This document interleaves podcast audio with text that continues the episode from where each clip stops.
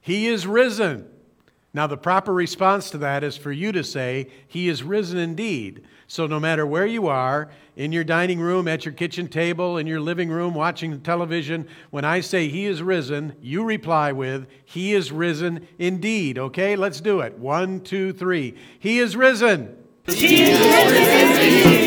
Very good. You did a good job on that. The reason we're here this morning, the reason we celebrate this morning, is because the greatest event the world has ever known happened some 2,000 years ago.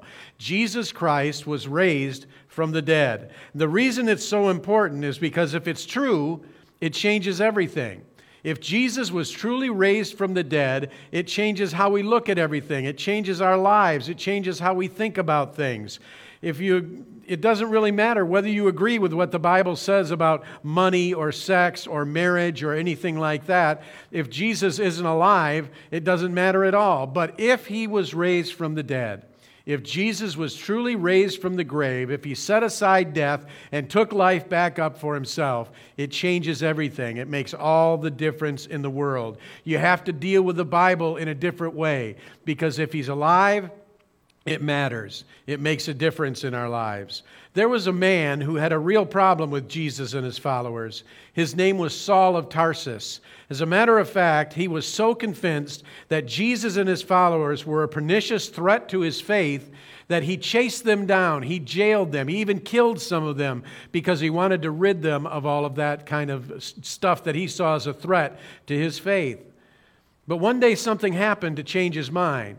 You probably know the story. He's on the road to Damascus, riding to arrest some Christians that are there, when suddenly a bright light strikes him, and he's put down off of his donkey.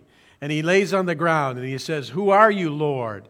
And Jesus Christ said, I am Jesus whom you are persecuting. Paul knew that Jesus had died. Paul knew that Jesus was in the grave. What he didn't know was that Jesus was alive.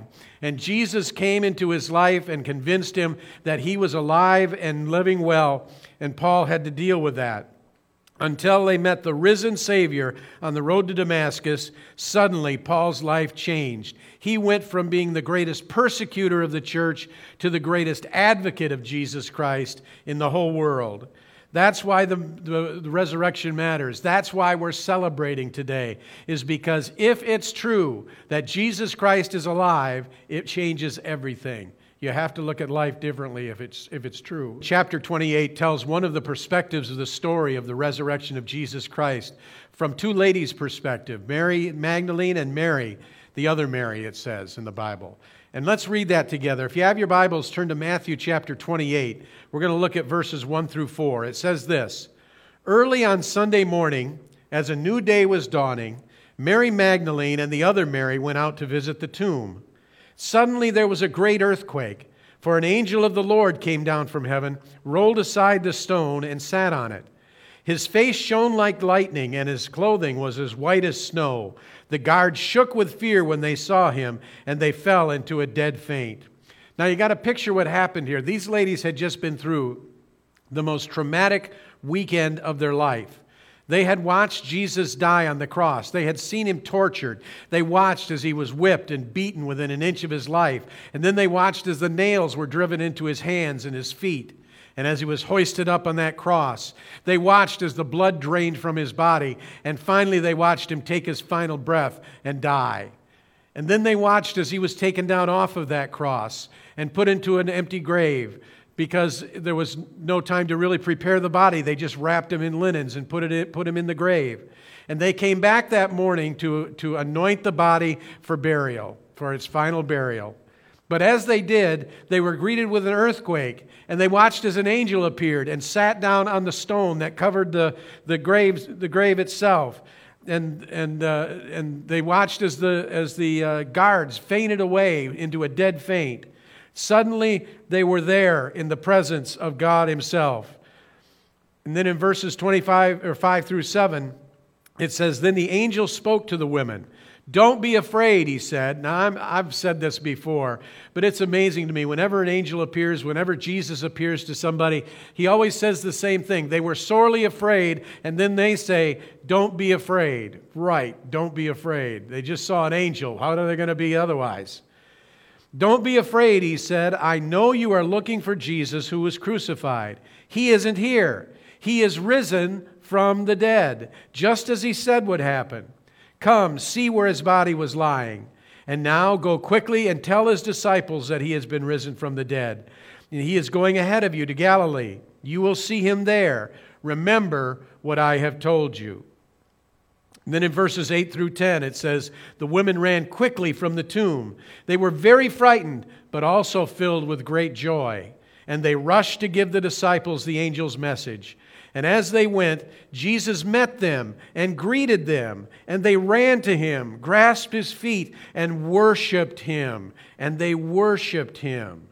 Then Jesus said to them, Don't be afraid. Go tell my brothers to leave for Galilee, and they will see me there. I want you to notice a couple of things about this piece of scripture. First of all, they rush away to tell the disciples what the angels had said, and they are described as very frightened but filled with great joy also. Those are two kind of strange terms to go together, aren't they? But they were confused. They didn't know what had happened. They didn't know what was going on. And so they ran away with full of emotion. And then they run into Jesus. They see Jesus for themselves, and then everything begins to come clear. He is alive. He's conquered death. He's out of the grave. There he is. And they realize not only that he's alive, but they realize, probably for the first time, just who Jesus really was. He was God. He was God incarnate. He was God come in the flesh.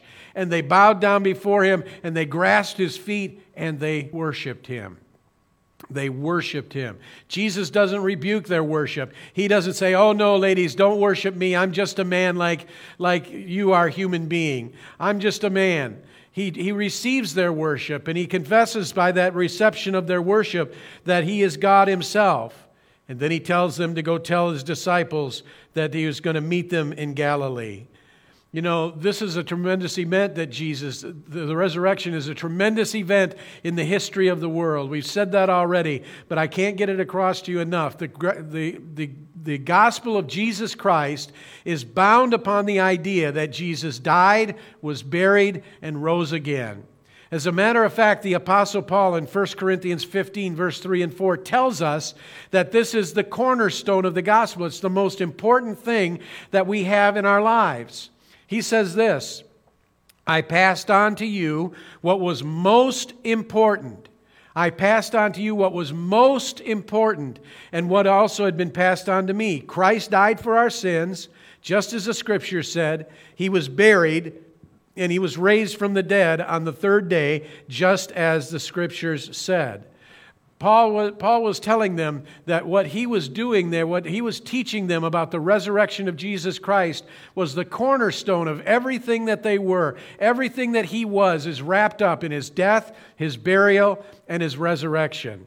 You know, a lot of people call themselves Christians. They say that they're Christians. As a matter of fact, I read somewhere 81% of Americans call, themselves Christians. They consider themselves to be Christians. But I think a big chunk of those people consider themselves to be Christians because of what they aren't. They aren't Muslim. They aren't Shintoists. They aren't Buddhists. But they are Christians in the sense that they, that they identify with that. But the question is do they believe in the resurrection of Jesus Christ? Do they count it as a reality? Is it something that's real to them? Has Jesus revealed himself to them? The gospel of Jesus Christ is the gospel of his death, burial, and resurrection. We're going to go through some scriptures here this morning, and they're going to show you that the, the resurrection of Jesus Christ is talked about a lot more in Scripture than we even think. Sometimes we just kind of gloss over it. But Jesus is at the right hand of the Father today, right now. He's alive at this moment. He's living for us. He's living in heaven with, for us. And his death, his burial, and his resurrection are what really matter in our lives. You've got to get that straight in your heart and in your soul that Jesus died, he was buried, and he was resurrected again. Well, you may be thinking, okay, I get it. Jesus was resurrected from the dead. But what does that mean for me? What does it mean in my life today? What does it mean as far as I'm concerned? Well, I'm going to talk about three things that the resurrection promises for your life. And the first thing that the resurrection promises is it promises God's forgiveness. The resurrection promises God's forgiveness of your sins. You can be clean this morning. You can be whole before God because of the resurrection of Jesus Christ. The Bible tells us all have sinned and fallen short of God's glorious standard. In the book of Romans, it says that. Everybody's a sinner. You're a sinner. I'm a sinner. It doesn't matter if it's big sins or little sins. A sin is a sin in God's eyes, and it separates us from God's grace. But it also says in the book of Hebrews that without, the, without blood, without the shedding of blood, there is no sacrifice for sin. Your sins cannot be forgiven unless blood is shed. That's why in the Old Testament, all of the oxen and all the goats and all of the sheep were sacrificed for the forgiveness of sins. And all of it was looking forward to Jesus' perfect sacrifice that he gave on the cross. When he died on the cross, he died for you and I. Jesus said in John 11 25, I am the resurrection and the life. Anyone who believes in me will live even after dying. What a great promise Jesus gives to us. Even after we die, we can live because of Jesus Christ and his resurrection and his life. God came in the flesh. Only God has power to, live, to, over life and death. Only God can lay down his life and pick it up again. Jesus said that very specifically in John chapter 10, verse 18. He says this No one can take my life from me. No one can take my life from me. I sacrifice it voluntarily, for I have the authority to lay it down when I want to, and also to take it back up again. Now, listen to those words. I have the authority to lay it down when I want to and to take it back up again. Jesus came back to life by his own will. It was no outside force that came and gave him life again. He just decided, I'm not going to be dead anymore. And he was alive. That's the reality of who Jesus is. He is God come in the flesh. If Jesus has the power to raise the dead, which only God can do, then he certainly has the power to forgive your sins. His resurrection is the proof of who he is so that he can forgive your sins and cleanse you from all unrighteousness. 1 John 1 8, 8 9 says, If we confess our sins, he is faithful and just to forgive us and to cleanse us from all unrighteousness. You can be clean today because of the resurrection of Jesus Christ. If there's sin in your life, I want you to know you serve a God who is ready, willing, and able to forgive you right now. Right where you are, in your living room, at your coffee table, wherever you are right now, Jesus stands ready to forgive you of your sins. So, number one, the resurrection is the promise of God's forgiveness of your sins. Number two, it's God's promise of the power to change you, to give you new life, to change your life. Have you ever wanted to start over again? Did you ever wish that there were things in your life that you could just kind of erase away and make gone so that they never were there? Did you know that God offers you a new life?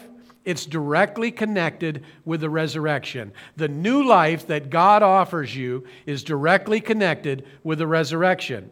It says in 2 Corinthians 5:17, it says this means that anyone who belongs to Christ has become a new person. The old life is gone, the new life is come. It tells us that you can be a new person in Jesus Christ. How does that happen?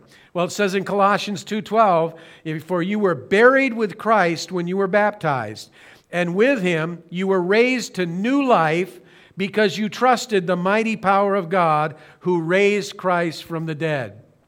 Baptism is important. It's important that you be water baptized if you're a believer in Jesus Christ because it symbolizes your new life in Christ. We believe in immersion here at North Point. We believe in dunking you under the water. We don't sprinkle, we dunk because it, it, it pictures this life and death and new life picture that Jesus tells us about and Paul tells us about in the book of Colossians. When you go down in the water, you're buried in the waters of baptism. Your old life is dead and gone and buried, but you're not left there. You're raised up just as Jesus was raised from the grave to a new life. You receive new life through him through his resurrection. Romans 6 4 says, For we died and were buried with Christ by baptism. And just as Christ was raised from the dead by his glorious power of the Father, now we also may live new lives. There is a new life that's waiting for you in Jesus Christ. You have died with Christ, you're buried with him. If you haven't been water baptized, you need to be baptized. I want you to call me and talk to me about it. We'll get you scheduled for water baptism. But Jesus was buried in the waters of baptism in, in death, and he was ro- risen again. That's what baptism stands for. Your new life in Christ. You can have a new life in Jesus Christ. That's good news. And it's all because of the resurrection of Jesus Christ. So, number one, the resurrection promises to you that you're forgiven of all your sins. Number two, it promises that you have new life in Jesus Christ. And number three, it's the promise of a living hope. A living hope. There is hope beyond this life because of the resurrection of Jesus Christ. Peter writes about a new birth and a living hope through the resurrection of Jesus Christ in 1 Peter 1 3 and 4. Listen to what he says. Praise be to God the Father of our Lord Jesus Christ. In his great mercy, he has given us new birth into a living hope through the resurrection of Jesus Christ from the dead. He's given us a new birth into a living hope through the resurrection of Jesus Christ from the dead, and an inheritance that can never perish, spoil, or fade. This inheritance is kept in heaven for you. Peter writes about this new birth. Peter had a past that we can all relate to. You remember the story. It's on Jesus' trial and resurrection as he's going to the cross. He's taken to the high priest's home, and there's a courtyard there and a fire where people are warming themselves around the fire. Peter kind of sneaks into the crowd and stands around there, and a little girl notices him. And she said, Hey, you're one of those Galileans, aren't you? You a follower of Jesus Christ. And he says, No, I don't know the man. I don't know him at all. Don't bother me. You bother me, little girl. Away. A few minutes later, another man comes up and says, You know what? Your accent gives you away. You're a Galilean, aren't you? I know that you were with Jesus. And he says, No, I was never with him. I don't know the man. Leave me alone. And then finally, a third man comes to him and says, I know that you're a disciple of Jesus Christ. And Peter kind of blows his top, blows his cool. It says he curses, he says an oath, and he says, I never knew the man. And immediately the rooster crowed. And Peter remembered that Jesus had said, Before the rooster crows, you're going to deny me three times. And Peter knew that he had denied his Savior and he went away a broken man. He was desolate because of what he had done. He thought his relationship could never be mended and never be the same again. But you know how it goes. After Jesus is raised from the dead, he appears to his disciples and he fixes them breakfast on the Sea of Galilee. And he fixes them a fish breakfast on the Sea of Galilee. And he calls Peter aside and he asks him a question. He says, Peter, do you love me more than these? And Peter says, You know I love you, Lord. And a few seconds later, Jesus asked him again, Peter, do you love me more than these? And Peter says, You know I love you, Lord. And Jesus says, Feed my lambs. And then the third time, Peter, said, Peter was asked, Do you love me more than these? Why three times? Because Peter had denied Jesus three times. Jesus wanted Peter to know that he was restored back to the relationship with him. He wanted him to understand that he had an eternal hope. That's where Peter gets this from when he writes his epistle. He says, Now we have a living hope through the resurrection of Jesus Christ. He understood that the resurrection of Jesus and that living hope were connected together. In John 21, that story is told. He, was saying to him, Peter, each and every time you fail me, I'm willing to restore you. Now, you may have blown it big in your life. Maybe there's something in your life that you wish you could take back, but you can't. And the devil takes his time to remind you time after time and time again of what you've done. I want you to know Jesus offers us a living hope of a new life eternal with him, not only in this life, but in the life to come. Jesus' resurrection means that we're going to live eternally with him, that all of our sins are forgiven, that our new life is here, and that we can live eternally with him. That's what the resurrection does for us today. It tells us of those things that we can have. Now, do you believe in the resurrection of Jesus Christ? It means so much more than just that Jesus rose. It means that you're forgiven. It means that you have a new life. And it means that you have an eternal living hope in Him, in Jesus Christ. If you've never made that commitment to Jesus Christ, you can do that right here, right now, right in this place. You can ask Jesus to forgive you. You can ask Jesus to be your new life. You can ask Jesus to give you that eternal home in heaven, and He will. If you'd like to do that, I'd like to pray with you right now. If that's you, I want you to close your eyes and pray with me. Just say these words Dear Lord Jesus, I love you. I want to be yours. I want to live for you.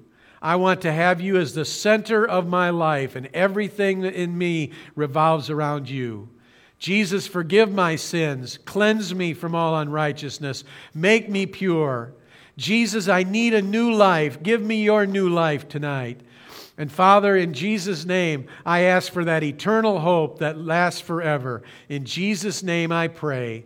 Amen and amen. If you prayed that prayer with me, you're a new creation in Jesus Christ right now. And you need, to, you need to know that there are things that you can do to help you grow strong in Christ. If you prayed that prayer with me, would you write to me and tell me about it? Pastor Joe at hollandnorthpoint.org.